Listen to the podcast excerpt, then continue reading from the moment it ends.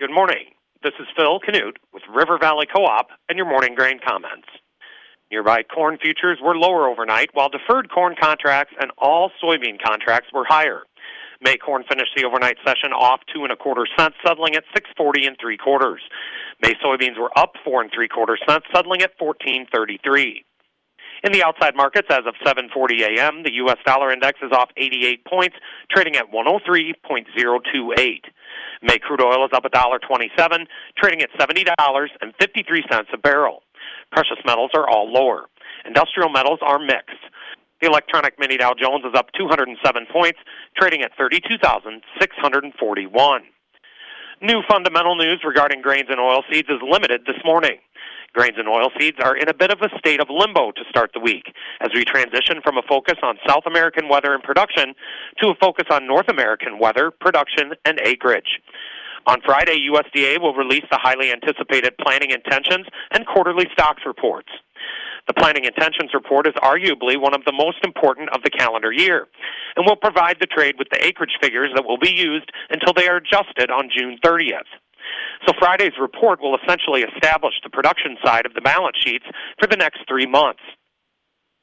Before Friday's important report, traders will also be provided with the regular weekly data from USDA.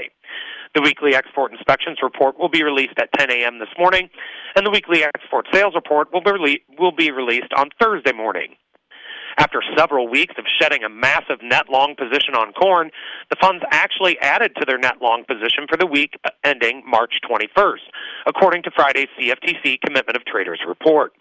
For the week, managed money's position on corn increased net 14,000 contracts to the long side, suggesting that the bloodletting in the corn market may be taking a bit of a reprieve, at least for now.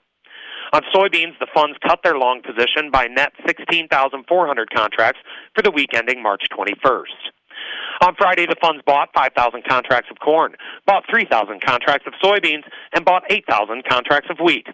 They are now estimated to be net, net short 41,900 contracts of corn, net long 88,950 contracts of soybeans, and net short 86,000 contracts of wheat.